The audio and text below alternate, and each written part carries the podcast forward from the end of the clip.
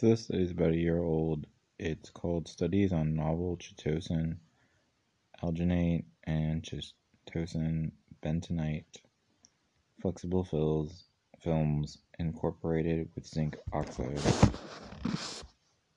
Nanoparticles for Accelerating Dermal Burn Healing in vivo and in vitro evaluation.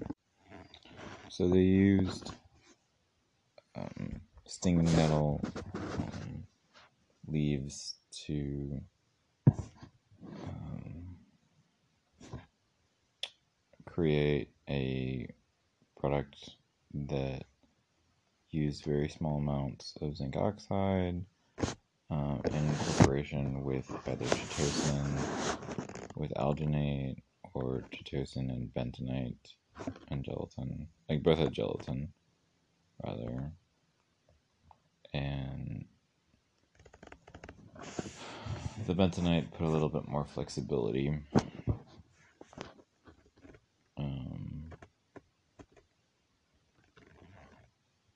and when chitosan and bentonite were put together as opposed to alginate, there was um, more water being able to be absorbed.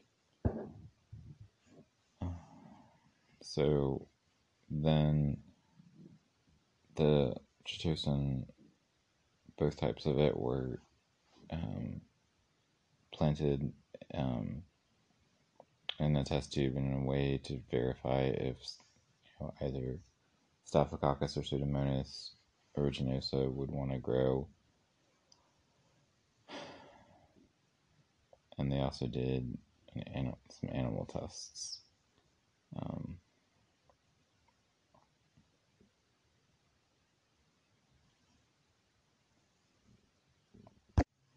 and they came to the conclusion that both are able to reduce the growth of bacteria.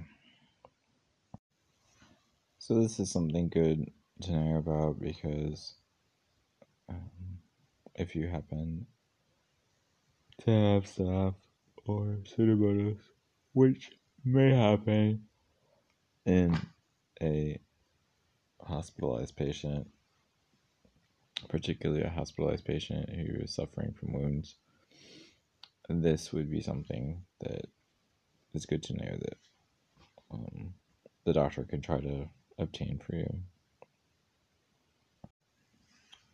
So, some researchers did a study uh, because they were aware that patients who suffered burns tended to have Pseudomonas and Staphylococcus um.